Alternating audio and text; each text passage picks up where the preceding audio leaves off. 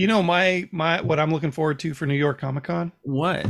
Seeing if Tom King remembers me and and the wet handshake he gave me. Yeah, that is cool. Hey, listen, can you do me a favor? No, yeah. When you see Tom King, can you talk about me so much that he's almost like questions the nature of our relationship or whether or not I'm real? Yeah, what do you want me to call you? You call me, Mr. call me Figley, Jeff. now that you're married? Just, just like talk about Jeff so much. Tell him, just tell him about stories of Jeff, what I quotes I say, do stuff. I'm not even going to set you up with who you are in my life. Mhm. I'm just gonna I'm gonna enter it as if Assume he knows. as if the fact that we're Facebook friends means that he knows who you are, Yeah. Well, he's even though he's a. Twitter guy, not a Facebook guy. He's got to have seen the pictures. I don't know. I don't post them on Twitter. He's a got Twitterman. to. He's but he's been on the internet. Everyone has seen the pictures. You know, That's true. If you're true. on the internet, you've seen the pictures. Okay, all right. picture of us in those robes, it's classic. it's a good one. It's a classic photo, Django. It's a good. They will show photographs of that photograph for generations to come. I believe it. I know it's true.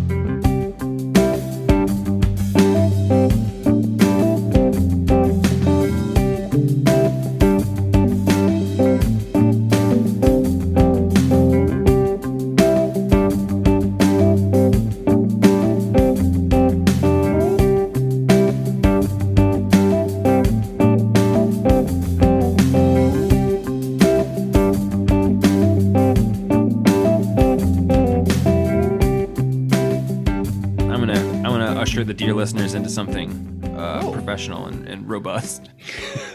That sounds familiar. Yes. Uh, hi. Hell. Hell. Oh. I don't even have to interrupt him anymore, ladies and gentlemen. He does it himself. Hi, dear Did you, did you see the? Oh, Did I but I, see can what? if I want. Did I see what? Nothing. Welcome to the Perfectly Acceptable Podcast, hosted by the Comics Place Jeff. Presents. Listen, right before we started this, I told Django this is going to be professional and robust, and I stand by that. So, uh, I want you to be robust. listening to that. Um, this is a podcast about comic books by two people who run a comic book shop together, Django and Jeff. And sometimes we answer questions from my mom about my favorite sexual position. Dude, I can't believe that you like that one, but each li- to each his own. To each, To each, his to each their own. Listen, what It's- I it's a do with team- them, it's a team sport, bud. what I do with a melon baller in the privacy of my own home has nothing to do with you and the judge of you, the gaze gaze of your judgment eyes. um, listen, I don't want to talk about ballers in any way, shape, or form right now, Jeff. except for the show by The Rock. Listen, Oh, that's not why we're it. Here. We're here for comic books comic books are wonderful. We have a unique insight into the world of comic books as co-retailers. Django, retailer thought of the week. Go. oh gosh, series codes, they're so fucked. Also, okay, here's my real retailer thought of the week. hmm Don't stop making glow in the dark covers. Dear publishers, I love your glow in the dark covers. Keep it up. So that is a retailer thought coming from a, a personal space of fandom. So that was that was actually really great. We got we got insightful. uh, and it, yeah, an insight into the small child that still lives inside of Django. Jeff, retailer thought of the week. Go. Um, retailer thought. no, no, no, no, no. Retailer thought of the month. Oh, retailer thought of the month. Fucking coward. Uh, I mean, because retailer thought of the week is definitely rooted in Low bar. the- yeah, and the the state of downtown, um, in Bellingham, which is a real bummer. Wednesday brought forth many bummers this week, but we're talking retailer thought of the month. I mean, this isn't an actionable thing, but uh, the the last month has has been me being kind of face to face with the difficulties presented by a publisher leaving one distributor and going to another mm. distributor. And that has manifested in the like pain that it becomes to try and order graphic novel restocks and like the time frames with which the things are available where they didn't move everything all at once. But then also just the different dates with which things are being solicited at the FOC when we get a chance to change our orders um, for books like image specifically moved from uh, diamond to lunar but it didn't just happen all at once and we had done all these pre-orders. So it's been this like piecemealing together which books are available from diamond at what point and which ones are available from lunar at which point. They're not being listed at the same time and uh, there's been double ordering of things, nothing too bad, but like that's been my thought of the month, and I think it should be getting better in like two Yeah. weeks. But anytime it happens, um, the the spots where that causes problems, you learn new ones, and they kind of slowly become apparent. So it's yeah, that's my retailer thought of the month. Hard hard to predict and hard to fix on the fly. Yeah, yeah. Logistical logistical hurdles. and also I developed this problem in the last uh, little while where, where anytime I say beef, I fart afterwards. So Back um, on track. Back to the comics place. Back to the comics place. Acceptable podcast. yeah, beef. uh, no, but that's not what you came here for. You came here for this. Hello and happy episode 329. That's a man who was Boy, how about that voicemail last week? I honestly thought maybe after sending that one that I would never uh, top it, and I don't know if I can. I think I'm drawing uh, a complete blank. I'm asking my family, what should I what should I ask? And Pen- Penny's throwing out old ideas like what's the best super pet, and I've definitely asked that before. Um, and Sarah brought home a broom from Trader Joe's this week that smells like cinnamon, and she wants me to ask uh, if you guys had your if your significant other brought home a broom, what would you want it to smell like? Oh. Um, so this is a quali- high quality of questions that we get after um, I got to ask that question with the Kipster last After a high bar. Um, yeah, I don't, I don't, I don't really have anything good, but I do want to just write in and say, um, you guys are amazing. Turn up, love you guys, awesome. I would you like didn't even say the episode number, motherfucker. it's 329. Thank God. Nice. Um, uh, mine, my answer would be like, uh, if we're going by Bath and Body Works scent iconography, uh, fresh balsam, which is a lovely Mm. pine scent that during the autumnal season, Breath, Bath, Bath and Body Works has, and I, I stock up on a lot of the three wick candles. and and Bath and Body Works just kind of smells like that when you walk in during that season, right? Of, of yeah, a uh, mixture for sure. Yeah. Yeah. I I would probably say black licorice. Mmm. I like that. Wow. Or or like my mom's cooking. Django, you never cease to amaze. You never cease to amaze, Django. Wow. Have you have you peeled off any of the the fingernail polish, like the gel polish from your wedding? Well, I didn't get the gel. I just got the like the clear coat on it. Powder hound. Yeah, I I was got the scared by the idea. She said it lasts a couple weeks, and that kind of scared me. Yeah, it lasts a couple weeks, and in order to make it last a couple weeks, they have to like Dremel off the top layer of your nail for grip. Wow. And so I've been taking slowly taking off all the nail polish um, from my thumbnail, and it's like I just have the roughest like nails on a chalkboard fingernail, which is like some sort of fingernail inception going on it. Right, It's because you're usually weird. very soft-handed. Yeah, and I usually have like fingernails that feel like fingernails instead of sandpaper. That's right, listener. Django was one of my broomsmen, and we got uh we all got nail polish on. Liquor smelling broomsman.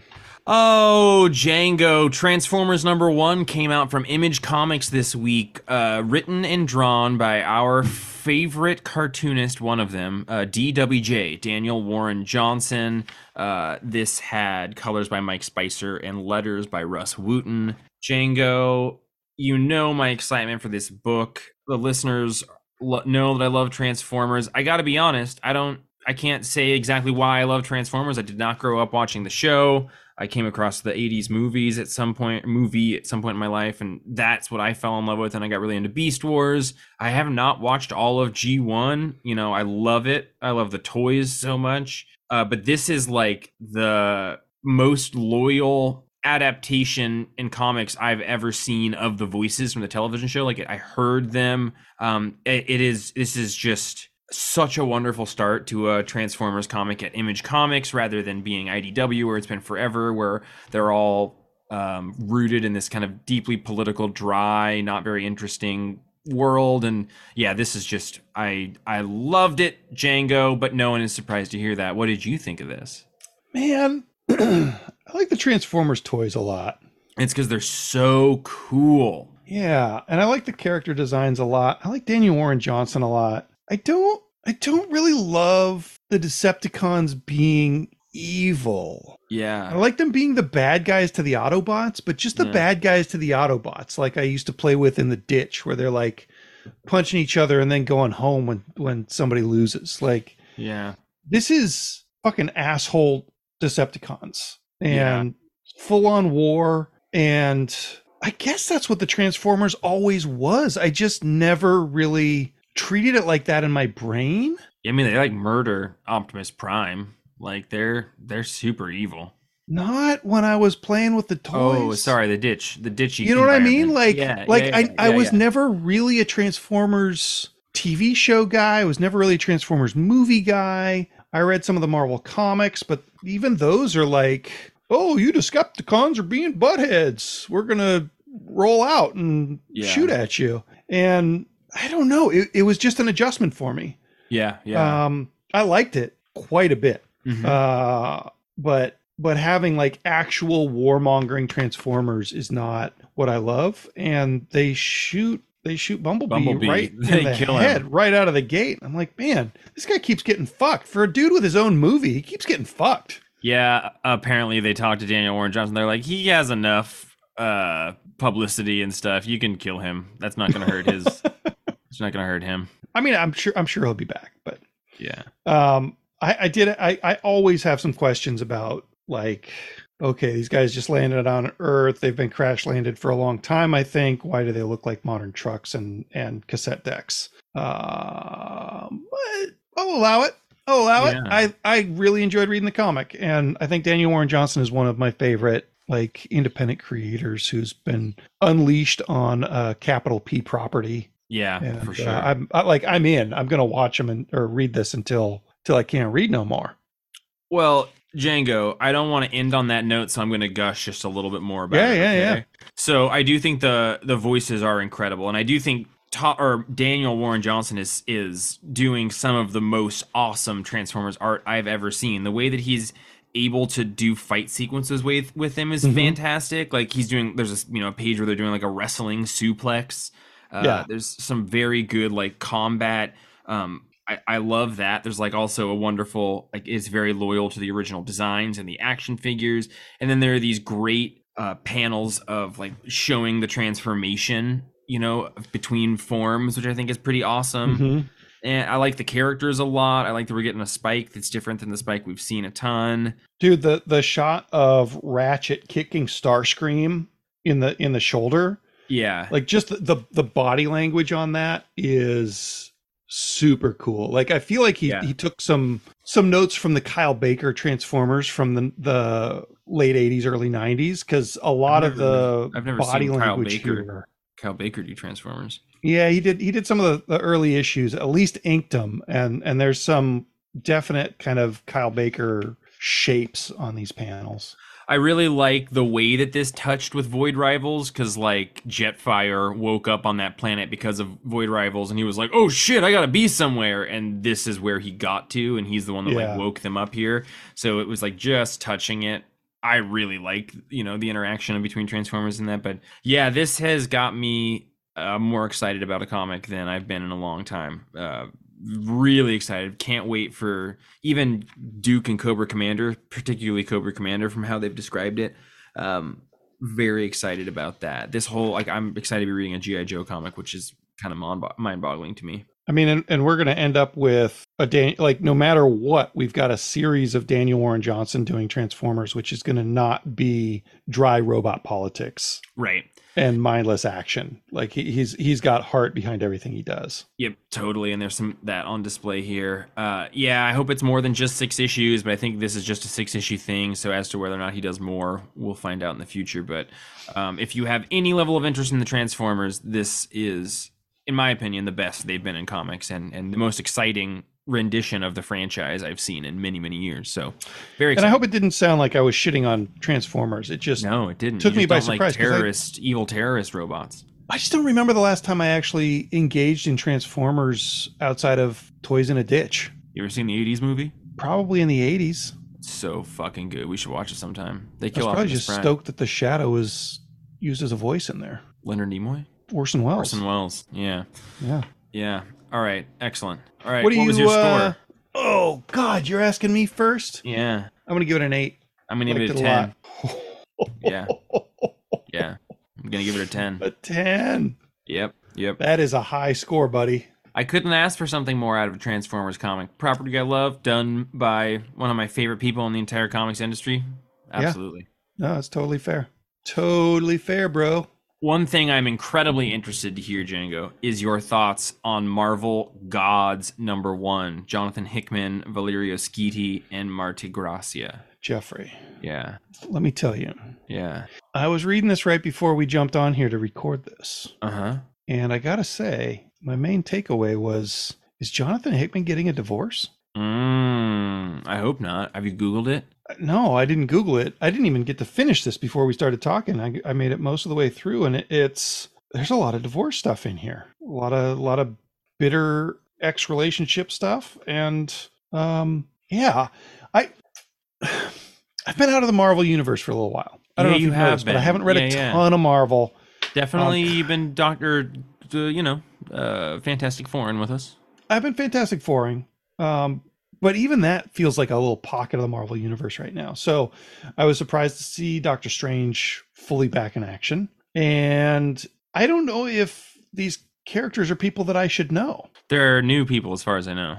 Okay, so they're new people, so they're new gods that we've never met. So we're we're meeting a new pantheon in this series, is what you're saying. Yeah. Um, I liked a lot of the jokes that happened with uh, the main dude and his sidekick, uh, the guy who's the he's the avatar of the powers that be. Mm-hmm.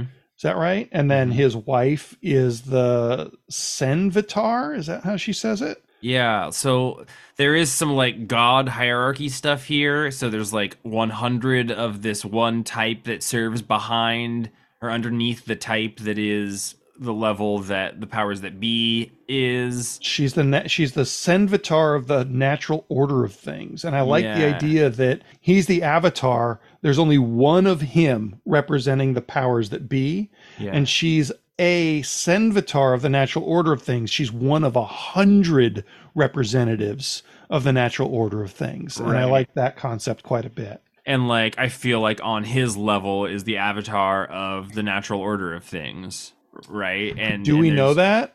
I, don't I don't know that, but I, my interpretation is that that's sort of how high the hierarchies are. So there's like the ma- Right. powers that be, the natural order of things, and then there's a hundred below them that consider that to be a god. Because it's that powers of ten thing that Hickman likes. yeah, and so and then she became the Senvitar, so she had to get divorced from that guy because it would have been a conflict of interest because she that would have she, yeah the another opposite side. I could also see him just setting up two groups that are kind of asymmetrical, Mhm. yeah, right? yeah. So there's there's this group that has an avatar, and this group that has a hundred Senvitars, probably another group that has ten Decatars or something. sure Um, but I don't think that we really find that out in here, yeah. as far as I could tell. So that's an explanation of what it was. Did you enjoy what you read of it? Because Jonathan Hickman is definitely take it or leave it for you, right? And there's not a ton, Yeah, there's not a ton that you love, right? uh, at least half. Okay. I like at least half of what he Okay, does. This okay. is this is intriguing. I'm not gonna I'm not gonna bail right away. I mean, I've I've been reading his Marvel stuff, so I've I read all the um, ultimate stuff. ultimate stuff that he's putting out right now, and I'll finish this and I'll read the next the next bit. I at this point I have a hard time trusting him to finish a thing, which impacts my enjoyment of a of a story because he sets up such intricate threads Right. that not being confident that we're going to see things resolved properly is um, that's a real bummer. What did what did you think, and and what do you think of that? Um, well, so definitely that concern about Jonathan Hickman, I totally understand. I do like that in his Marvel stuff, you know, he has contracts that he fills up. There's they're less likely to not be finished. Um, he didn't get to end the Krakoan age of X Men, but he wasn't necessarily ever going to tell the whole thing. Uh, but certainly in his Sure. independent work. So I, you know, I'm not concerned. I still feel much. betrayed by X Men though. Like Yeah, yeah, I get it. like he, he, yeah. I Yeah. I I that that was an unfinished story to me, and Yeah. it it hurt my trust. Yeah, I get that. Um, what I thought about this issue is it seems sort of like um, the cold open of a movie or something of this larger story where we got uh, an introduction to this these two important characters we got a level of investment in their relationship Mhm. and then we got kind of a day in the life of where they're at right now framed in a way that was expository for the nature of what this story is going to be while not to me feeling like slow or slogged down as exposition so um, I, I think it i have to assume kind of that that's what the nat- role of because it, this didn't necessarily plant any large seeds as to what the story is going to be it was more like spend Mhm. time with these two characters and see the nature of the marvel universe that we're going to be dealing with uh, over so a 10 year time span or whatever. yeah that kind of Yeah. takes place and you know and and basically in the current day of this story we follow hi the main character whose name i forget um Wyn who Mhm. is essentially doing a legend of zelda trading sequence or something where he gets an item and goes to trade with somebody to trade with somebody to trade with somebody to get an Mm. item that ultimately causes uh, them to win this large battle type thing that happens um, and it seems as though it resolves yeah i i loved it it because it didn't necessarily point directly at a story that we're you know looking at what's going to be happening uh, it didn't excite me on the level of maybe like the first like house of x or something where it was like oh Right. this is what this story i'm excited it was like he hasn't necessarily given me the what that this is going to be about and that i'm excited about but i am very excited about all the pieces uh, but i'm a huge hickman fanboy very very biased you know probably my favorite current writer in comics so um, you know lot of trust in what his stories do and excitement even if he's not giving it to me What do you think of seemingly immortal characters who are dipshits? yeah Because his sidekick is kind of a dink who never yeah, never really says the right thing at the right time. yeah he kind of reminds like, me if- of one of those like it's kind of a red herring or something you know Mhm. like but yeah Like a, like a like explaining things for the reader, but we're supposed to believe that this immortal dude literally never learns to be Yeah. smarter. that's a good point that's a good point Uh, not not a deal breaker, but yeah, I I don't know. I Hickman, man, he's he is a he's a hard one for me because I think he's really smart and good at dialogue and good at uh like the construction of a thing, but I don't know that he likes if if I like the way he gets us from place to place or scene to scene. Yeah, I, I totally get that. I totally that that makes sense. It tracks with our discussions over the years. I'm going to give this one a 9.5. It seems like a big celebration to me when we get a Hickman comic that is got pull in the world that it is being told in. I'm gonna give it a seven point five, and uh, I would like him to make me feel like a dummy for giving it a seven point five. Ooh, well, he's good at making people feel like a dummy. That's for sure. Play, plays Jay Hickey do Hickey.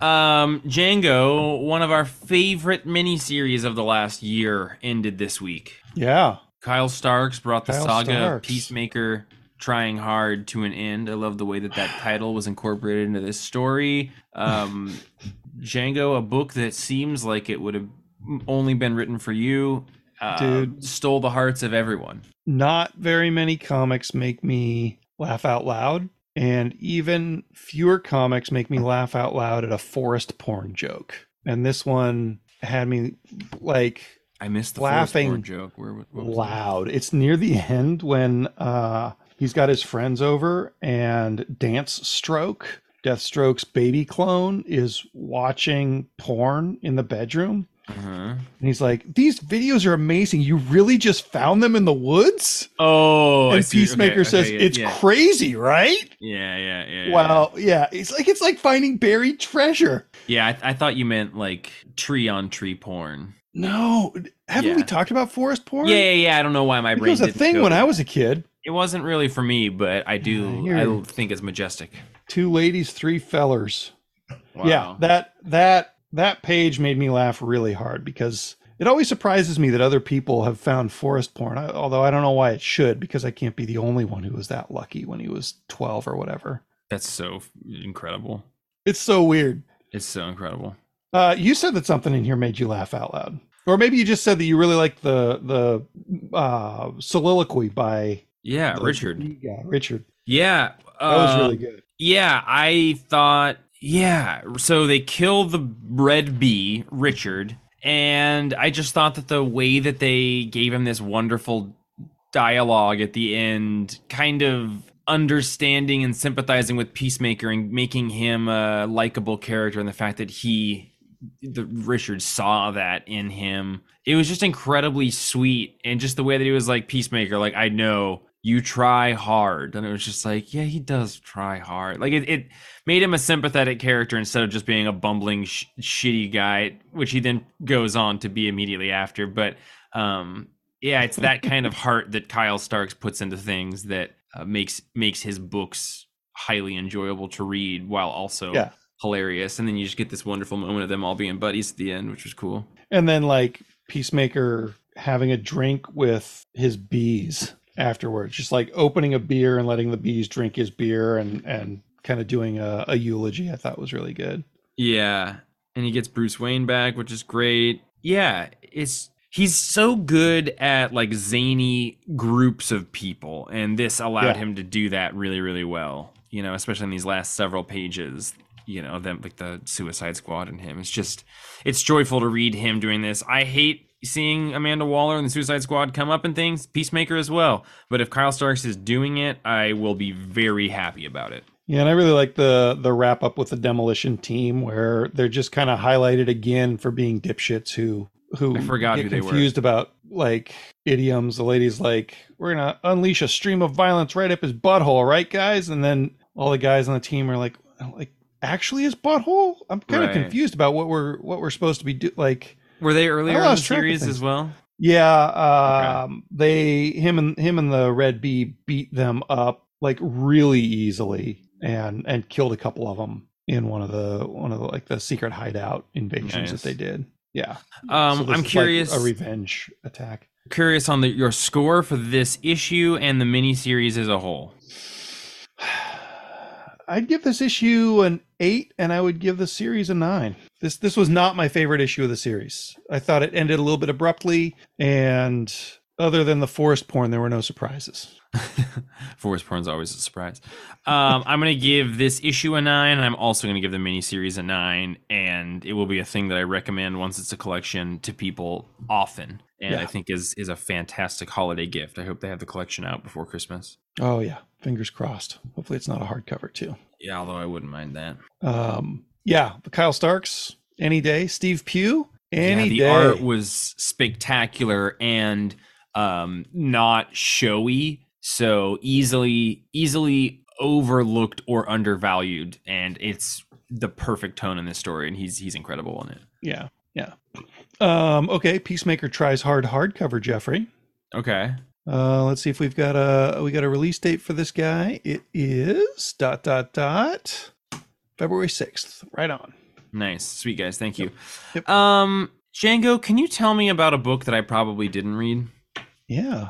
Um, I'll bet that you, Jeff, didn't read a book called Ribbon Queen number three.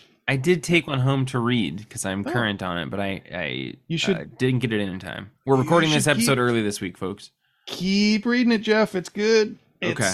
It's more of that like that Garth Ennis thing that he does where you're not you have to be kind of careful when you read it because there's a lot of I think vocal nuance that's happening in his head when he Right. writes it. And Right. so you have to be careful to figure out exactly what people are saying um, and how they're saying it. Uh, but this just kind of brings us deeper down this rabbit hole. This kind of reminds me of um, like a like a true detective if the supernatural bits were not in his brain. I wish that that was how True Detective went. Oh, I love that it wasn't, but I also love that this is. And uh, this this gives us a little more history of the detective and shows her uh, willingness and ability to confront the supernatural stuff in a really grounded, um, non supernatural way. Um, she she manages to get the suspect out in the open in a in a way that uh, serves her in a couple of different uh, perspectives.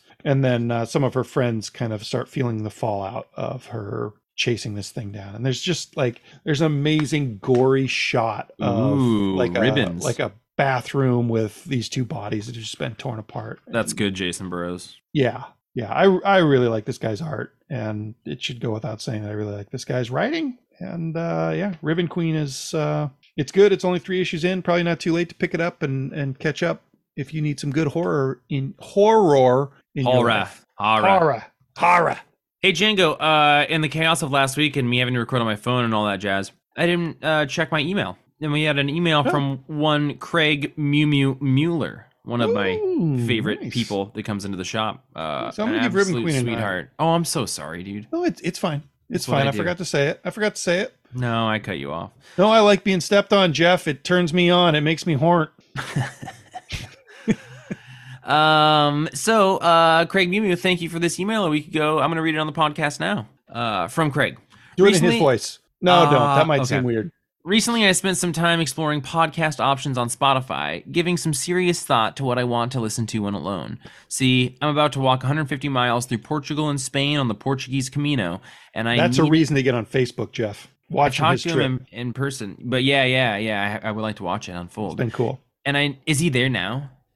Oh man. And I needed to load 150 miles worth of thought-provoking entertainment on my phone to keep me grooving. I've got one I've I've got ones on astronomy, travel, current events, and at top of my list, catching up on the Perfectly Acceptable podcast. The usual voices in my head will be kept company by the antics of Jeff Django and Roman. You are among Anthony Bourdain and Neil deGrasse Tyson, as at least in my book. Speaking of books, what would be your pick for a single graphic novel, perfect for travel, lightweight, and worth being schlepped on your back for several weeks? You only your only reading material. Craig, currently listening from another continent, Mueller. Oh, Mew Mew. Jesus, we're we're international now, Jeff. That's We adore you, buddy. Thank you for bringing us to Portugal. Um, wow. Uh, They speak Portuguese in Portugal. they do. Anthony Bourdain is awesome. Um, Django, what is your travel book? What is Like a your one like a lightweight travel book that Like is meaty your- enough to last you for a couple weeks. one trade paperback? Yeah, last you for a couple weeks in a variety of capacities, either because it's super dense or because the story exists in a way where you can reread it or get a lot out of it. Man, it. I mean, you know what it is. No, I don't. Is Day it Watchmen? Oh, it's mine was Day Tripper as well. I mean, yeah, Watchmen was the only other choice that I had, but that's that's twelve fat issues, and I don't think they've printed on shitty enough paper to put in a backpack. Yeah, Day Tripper Day because Tripper's on shitty paper. you can. It's it's dense. It's small. Um, it's on shitty paper. You can give it to somebody when you're done, but I think each issue. It's a great story to read, but there's just like different moments that you can revisit and get something different out of, even if you're reading it days apart. Um, I think the like standalone nature of those issues and how much you can get from them really benefits that type of uh, schlepping. I mean, I think you could almost read it two times on a trip like that before you gave it away to somebody else. Yeah. You know, like like just juice as much as you can out of it. Um yeah, I mean outside of that, you know, if you wanted something that's kind of slow slow paced and um an interesting read, V for Vendetta wouldn't be bad. Yeah. Um because that's that's not a fast book and like I was like thinking you said From Watchmen Hell. amazing. Yeah, From Hell would be great. It's a Because it's like a big boy though. Yeah, it is. It's a little bit bigger, yeah, for sure. But it's just something I, I would never have the time to sit down and read in my normal life. So Yeah. um, I feel and like it's got a lot of handwritten pages by Alan Moore. So yeah, yeah. That would that would be up there. I mean, Watchmen would be way up there for me too because there's so much to get out of it infinitely. So um, yeah, I felt like I feel like I've read Watchmen a bunch of times, and I've done a lot of research, and I, I li- I've, I've engaged in a lot of media talking about Watchmen. And every once in a while, I still have somebody point something out, like, "Oh, there's a smiley face hidden in this panel configuration and a stuff like clock that." hidden in these shadows. Like yeah, yeah, Yeah, I, I never knew that we were supposed to look for clocks in that series. yeah. There they are. That's that's a good answer. Okay, okay, all right. Django, are you reading Birds of Prey? No, but uh, listen, you did me the courtesy of uh, listening while I talked about Yeah, yeah. Ribbon Queen. So I want to hear about Birds of Prey number two by Kelly Creators. Thompson and Leonardo Romero. Uh, Leo Romo. yeah, I like Kelly Thompson a lot. Um, yeah, I really like the art in this book. I'd be very interested to have you tell me what you think's happening with this kind of unique feature that's happening with this art. It almost looks I'm not sure if you're aware of like the kind of aesthetic vaporwave, which is sort of like Hmm. you know warped VHSs and like sun Okay. faded things and like kind of you know 90s macintosh ads and Okay. uh, there's like this sort of washed nature to this art in here that is clearly intentionally done but it sort of gives it this um, sun faded pop alt art look that is really really cool um, just very aesthetically pleasing to look at. And i yeah uh, the art is is probably the biggest draw to me f- for this book but i really like the characters and the cast that they've got and i think kelly thompson's doing a great job with the voices. Uh, black canary's sister has been kidnapped for some reason on themyscira and is being you know maybe going to be tortured or something by the amazon so they have to sneak on to themyscira to rescue her and it's her black canary big barda harley quinn cassandra cain and uh, somebody from Wildcats or Wildstorm or some no That, that's a um, Wildcats character. yeah yeah so whatever her name is i have no familiarity with that character like shiva or something like that but or no i don't think it's shiva Z- Z- xana is her I was I was gonna look at the solicitation and tell you, but it literally says redacted over every character's name. Nice. Um, so yeah, it's it's just a good. It's got some funny bits. Harley Quinn is very tolerable in it. It's kind of like when Deadpool was, Pool was used in Uncanny X Force or something. Um, when you know when she's sprinkled in, I think she's really delightful, and I like the voice that they're using for her here. Big Barda is awesome.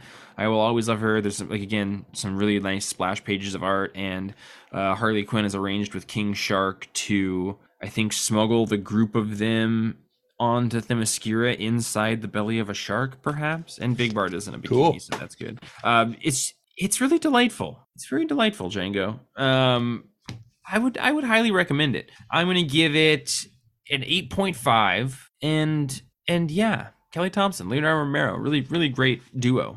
Django, are you worried about Batman?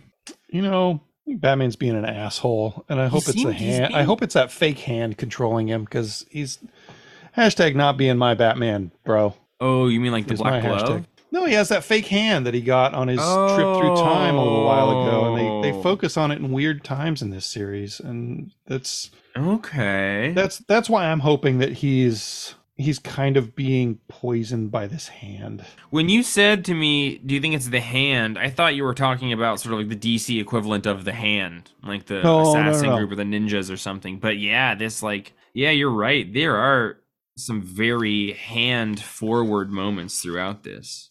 And he just feels like he's being even more absolutist than Batman usually is, which Yeah. is I don't know. I, I feel like Chip Zdarsky would know Batman better than that. Hmm And also maybe I just forgive Batman because I like Batman a lot. But he's kind of Um, losing it in this. He's an asshole. And he's, He's an asshole to his kids. And Yeah. Yeah, he so yeah, Catwoman has got all the other heroes of Batman's world in Gotham allowing criminals to be like trained as long as they're stealing from rich people and so they're like encouraging crime, which when you say it, it's just also stupid. Like I, I don't it's pretty comic booky. It's pretty comic booky and just very like no these superheroes wouldn't do that like that i just that's whatever um but what we learn in this is that catwoman's right hand lady is scandal savage vandal savage's daughter and Uh, do you know I have a you have an, I have another kid named Bango. huh bango Bango Boren. um and vandal is trying to reunite all of the stones of the meteorite that gave him immortality that like powers the lazarus pits and the immortal man where he got his immortality. And it, it seems like there's portions of it in gotham and they're using this like group of thieves that catwoman is training to go out and find these stones for them so they'll have immortality or something. Um i liked this issue a lot I love the dialogue and the characters, and I love the way that Chip Zdarsky writes them. I don't like the overall conceit of this Gotham War thing, but if it's happening, you know, there's still it's very easy to enjoy portions of it, and th- this issue had a lot of that. Although it, you know, something has just happened with Jason Todd that'll probably happen in the second issue of that mini series. But yeah, like Jen was saying, he's being very Batman's being very absolutist and dickish, and he's basically like instilled fear into Jason or taken away his confidence or something, but now he's like neutered him. He poisoned Jason with a variant of the fear gas so that whenever his adrenaline gets too high, he's crippled by fear. That's insane. It's super insane. I didn't actually grok that part. I didn't realize they they did they Yeah. explain what's going on there. And between that and A, breaking Dick's Billy Club, and B, just punching the fuck out of him, like, I don't know. Maybe it's Zur-En-Arrh. It, it yeah, they're definitely planting the idea that it's so Zerna. far beyond. Yeah, I also didn't the the depth of the symbolic nature of him breaking his baton is is kind of heavy. And Yeah. he broke it using his robot hand You're right. that he got from either was it Batman Beyond or from Dark Knight Returns Batman on his and it's the time. fist that he uses to punch Tim. Yeah, Like Yeah. there's some very hand forward stuff. You're right, Django. I bet it has something to do with that hand because he they're planting the seed of it being Zur-En-Arrh, like that uh dialogue box is showing up within this. Like there's definitely something not totally above board with Batman going on, but I hope it's the hand. I bet it is the hand. Yeah. He's like keeping a secret and you're right, Django. Great catch. because also mathematically, like Batman, it turns out Batman's right and Catwoman's accidentally training the League of Assassins, right? Yeah. But also, the thing that she's done has reduced crime in Gotham and reduced deaths in Gotham. So, Right. like, Bruce should be able to see that if he's not too exhausted or or being manipulated either by his own brain or by the by the whatever technology is inside of him now. Yeah. Um are you are you gonna read like are you reading the Catwoman side of this at all? Uh, yeah, I think I read the Catwoman issue and I, I read the Red Hood issue. I'm I'm in. I'm I'm curious about it. I think I like the setup more than you like the setup, Yeah. and I think that you like the execution more than I like the execution. Um, so I'm I'm gonna I'm gonna read it because it's kind of pissing me off, and I think that some if if if these children's characters that we love so much can make you mad, uh, you shouldn't quit. You should read to find out what they're doing because that's an effective story, and I respect that a lot. Yeah. Yeah, I'm tempted to read the next issue of Catwoman because it's mostly looks like conversation based between Batman and Catwoman. So I I'm always into that, though I'm not a fan of Tini Howard's writing. I'm gonna give this ah. issue an 8.5. I don't love the conceit, but I, I like you said, very very much like the execution. I'm going to give it an eight, and I'm probably not docking it for the reason you think I'm docking it. I Why don't, else do you dock things? I don't fucking like Lazarus stuff, man. I Yeah. I I hate the idea that the Lazarus meteor landed and Vandal Savage has had it. So minus minus a point for that, and minus another point for his daughter's name being Scandal. I think that's stupid. I would like to learn more about the meteorite and where it came from and that planet and stuff. Is that a story that's been told? I don't know. I assumed it was something from the Lazarus planet that we just read that I really was mad about and didn't care about. But mm-hmm.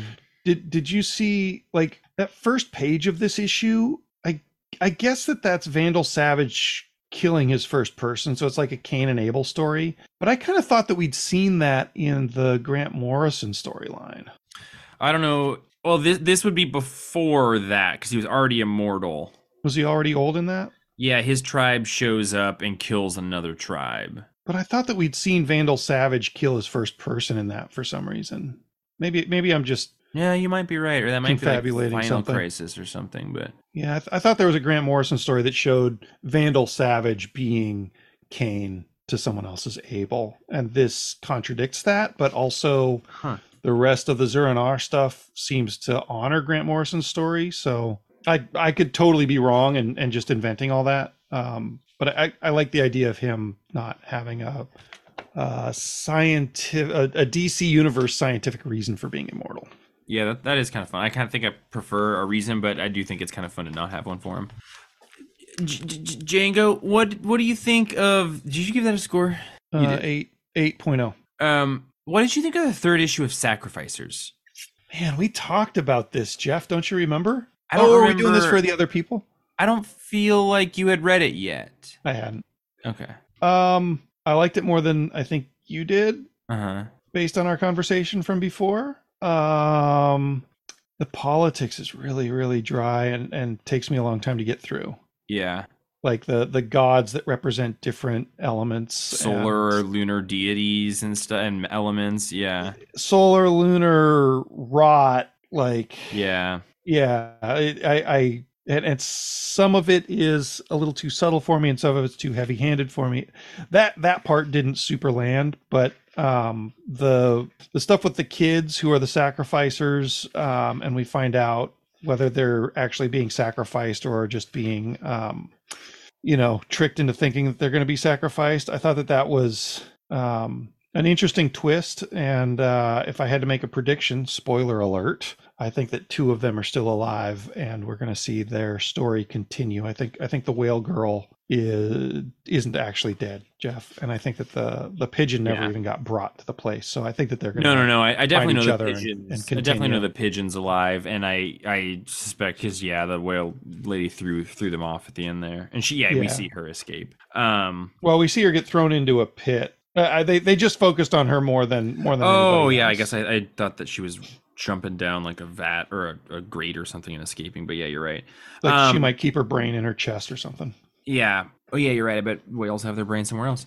Um yeah, I very much agree with which parts of this story I'm interested in. I very much like the group of kids and don't too much care for all the like deities and um, avatars and stuff. Uh, I I because I enjoyed spending time with the kids in this book, I was not pumped that they killed a bunch of them off and like they actually were being sacrificed because I'd really liked the twist in the second issue where it's like, oh, you're here now and everything's good. I was like, oh, Right. cool. I love that deception and like, okay, what are these gods doing and why are they hiding what they actually do from the everybody else?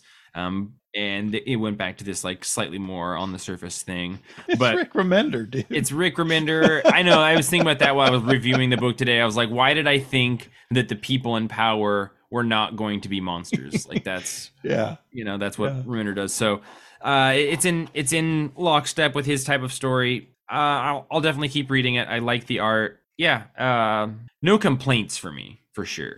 Um, I, I like the story. I like the characters. The art's just so good too. The art's art's really I'm- good. I, I mean, I like the kids' characters more. Yeah, I don't know. It'll be interesting to see what he does with these deity characters, but it could also be not that interesting. I'm probably not going to rethink reading this until another three or four issues. Like I, I'm usually issue to issue ready to dip out on his books, and Yeah. this has me. I'm I'm curious enough to read an, another few issues before I before I reevaluate. I know there's a couple of books I read that we sold out of at the shop that I don't have that I'm kind of forgetting. Um, but I well, know uh, first, first, what kind of score would you give Sa- Sa- the S S apostrophe Ficers? The Ficers. Um, I'm gonna give it an eight.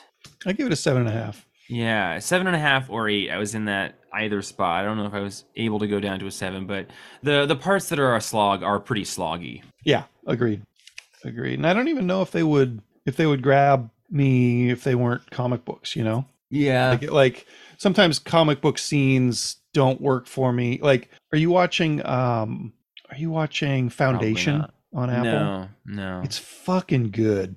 I like Isaac Asimov. It's Isaac Asimov and it's uh that that actor dude that we love and like, Who? Lee Pace is in it. Man, he's got the best name in the world and he plays an emperor who's like a clone that- of a clone of a clone Is of a Is that the guy that we love? I love his name. Um the the guy that I love was uh he was the weird doctor in Fringe.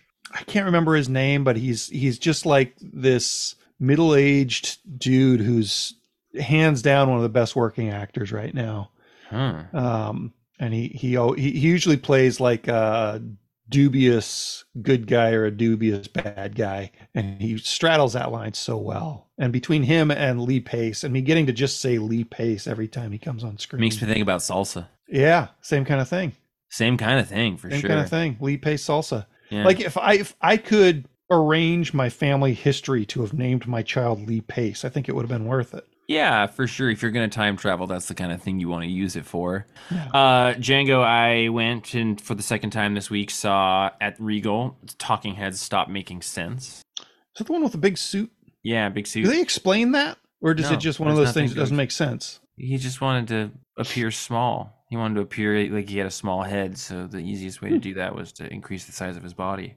Okay. All right. Yeah. So I'm getting pretty into the Talking Heads over here. I went apropos of nothing. I've never really listened to them much. I just it's talked about as one of the greatest concert films of all time. So I had to go check it out, and it didn't disappoint. I'm I'm curious about it. Um, was just me and one other guy. enough to go see it.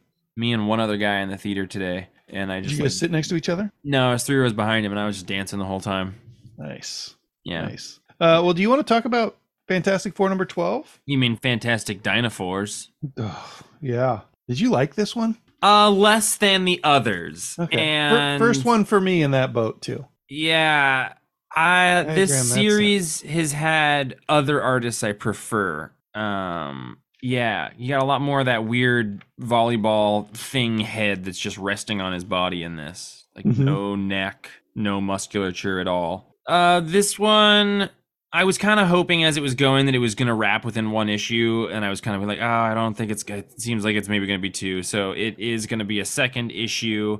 The cliffhanger is pretty awesome. Essentially, there is uh, a rift in time and space the Fantastic Four stumbles upon, and they go to this planet, and it's essentially the exactly exact same as ours in every way. Every same thing has happened up until you know the recent kids taking off, with the exception that instead of people, everyone is a dinosaur instead. and they went over th- into this rift and took the place of the dinosaur Fantastic Four, who was sent to our reality because everything is so similar that they found themselves at the same point in time at the exact same time. And the cliffhanger is like a super evil Doctor Doom Tyrannosaurus showing up. So I'm very on board for that. Ryan North got his start in comics doing that webcomic dinosaur comics for a long time. So dinosaurs mm-hmm. are his thing Yep. but you know, it was a little zany. It was a little silly zany. Uh, it it didn't necessarily root itself in the like real scientific stuff that's been so interesting with this series so far. Um, I and mean, the it, body it got around to trying.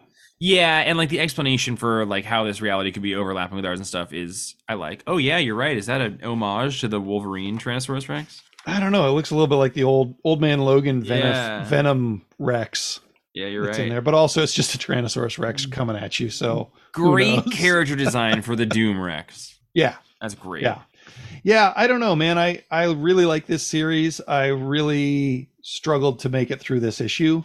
Um, the thing that I'll give Ryan North credit for is right about three pages after I thought, wait a minute, why the fuck are these dinosaurs having the same relationships and the same troubles basically is the main Marvel universe? That doesn't make any goddamn sense. Then he explains it through Reed.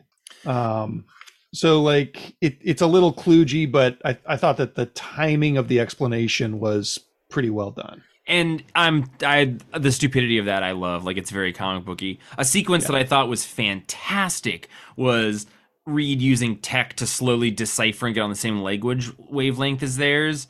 And Yeah. so it's all these like symbols and then like words starting to come through that would be very much rooted in trying to decipher a language. So it's not like it's like database weird symbol big slash large you know symbol symbol symbol no symbol yet slash soon. Like all these ways you're like okay this makes sense in a problem solving way the way that this and like you know they became more frequent until they got like that was just brilliant to me. Like ryan Yeah. north is so intelligent and I, I think it's awesome. If he wants to lean on a, an arc for this dinosaur thing that he loves and is close to his heart um I'll, I'll, I'll take that. It's it's it's in the lower three issues of the series for me but Mhm. that said we are issue 12 so that's a lot of good issues.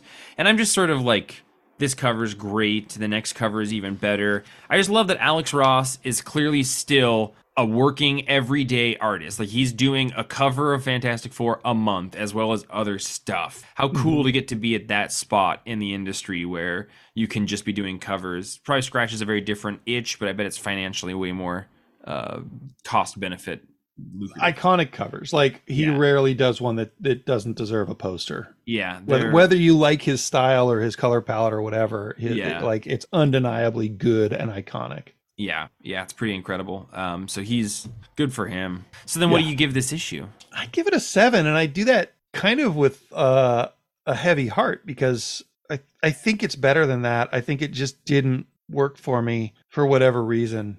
I don't I don't believe that a Tyrannosaurus Rex could make a costume like that. I love the Tyrannosaurus Rex. I mean, I love the ridiculous nature of it in that regard. I mean, that Yeah, that part's it- stupid. It's like just, it it is just- stupid. Like they make a big deal out of how all these characters are basically in the same place that they are in the human world, but then they also make a big deal out of the fact that um, some of them are too big to ride the bus or live in normal buildings. Yeah, So like how how do you go through a world that ends up in the same place? It it it was just like there's not a lot of internal one variable too far for me to Yeah. yeah, it, it didn't follow its own rules um Yeah. and that's whatever it's comics but that's that's a that's a rule break too far for me to give it a uh, an eight even I'm in the 7.5 to 8 range. I'll go 7.5.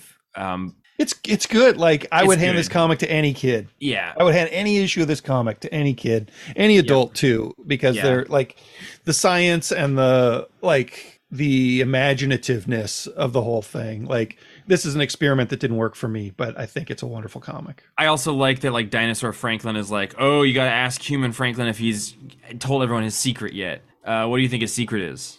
I don't know. Is I think he is does did he get his powers back or is he gay? Like those are the I, two choices. To me, it was gay or um, he is a mutant and he like hid that truth from Charles Xavier or Oh. something. I, it might, I think it might have something to do with the mutant power or the coming out thing. I hope it's not the coming out thing. Not that I have any problem with Franklin being gay, but I don't like that sort of like, has he told you yet? I don't, I don't like the like we know and we're telling you the way that like Bobby from X Men was outed by somebody from the future being like, "Oh, you're gay," and him being like, "No, I'm not. I don't even Right. you know realize that yet." Like, yeah, like I realize this about you, but you don't realize that. I don't like that nature of a thing. So I, yeah, because the big difference in their lives is that those kids didn't get sent away like these kids did, yeah, right? yeah. I so- mean, either way, he's it's it's pretty similar to being outed, right? yeah, yeah. You're a mutant or you're gay. Like that's that's a pretty close parallel in the Marvel universe. that said, Both of uh, them are shitty the best friend relationship he to, had with to have done to you. alien alien in the Hickman run. I would love if they had a relationship. That'd be adorable. So um, Yeah. you know, whatever. But yeah, curious what that secret's gonna be. But yeah, um, there was a couple other comics I read that I don't have with me tonight, so I don't remember what they are. Django, if I don't like it. We talked about almost everything I I read this week. I read the Enfield Gang Massacre number three, and that, was Ashton Luke Harris has solid. a letter in there. I have I I actually brought a second printing of issue number one home, so I haven't read that yet. But Oh, it's, it's- definitely in my bag to read right here. I think number one, two, three would be better than reading number one, then number two, then number three. Yeah. Um, I, I had kind of lost the thread a little bit by the time. I know, I-. Yeah, I remember loving issue two, but I don't remember the thread of the story at all. So Yeah. Yeah. Um, I have I have a message from somebody that we like. Oh. Um, would do you want to do you want to hear it? Oh, more than anything in the world, my friend. All right. Well, let's. Uh, I'm going to stop your sound share, and I'm going to start my sound share, and we're Please gonna do. we're going to listen to this uh, this message that we got. I can't hear it. Hmm. Did you go into Oh, Zoom? out of bubblegum. Oh. Oh. Hey, fellas, it's everyone's 18th favorite Canadian, Brian Garside, and I'm here to chew bubblegum and defend my good name. I love Brian. And I am all out of bubblegum. Oh. Oh, he's Let me just say, the creator wasn't a bad film. Don't get me wrong, the effects were top notch. It felt like Rogue One. It actually probably even as much felt like Gareth Edwards' super underrated Monsters movie, which is amazing if you've never checked it out. The Kid was superb. That movie hinged on Madeleine Yuna Voyles being good, and they knocked it out of the park at nine years old. My goodness, like a kid is either, you know, Haley Joel Osment or Jake Lloyd. And this one was definitely more on the Haley Joel Osment spectrum of Definitely. things. John David Washington, well, he's no Denzel, but Allison Janney's great. Ken Watanabe, he could read a phone book and I'd be entertained. Every single dollar of the $80 million budget was on screen. But that final act was just a bunch of explody boom boom nonsense. And I found it exhausting, honestly. I just wanted so much more for the end. And the part that actually interests me is what happened after all the things go boom. And unfortunately, we'll probably never get to see that. And man, was the Americans are the colonizers and possibly the enemy theme pretty, pretty, pretty, pretty blatant. Ask me, I would say that they are really going for the overseas market with this one. Like I said, I enjoyed it. I just thought that the last third kind of didn't do what I was hoping it would. But maybe that's just on me. Anyway, fellas, I'm glad we had this chat. I'm glad I was able to save my own good name. And uh, hopefully we'll talk again real soon. Actually, Django, I'll see you next week. Yeah, Bum, you will. bum, bum. I I wish I was getting to see Brian Garside next week. Yeah, I, I agree very much with Brian's uh, assessment of the creator. I, I I think I probably liked the final third more than he did, but it sounds like. But um, yeah, my but I also my expectations were pretty low going in. I think before the final third, I decided that I loved the movie, hmm and it could do no wrong for me at that point. Yeah, that's that's a good spot too. And I did like the. I think you're totally right going for the overseas market because that type of science fiction, large sci-fi movie uh, is is generally pretty good overseas. And portraying the Americans as the enemy is not only marketable but pretty right on the money. Pretty true. Did you did you hear how they filmed it? Like it it had a pretty low budget for as big as it is and as big as it feels.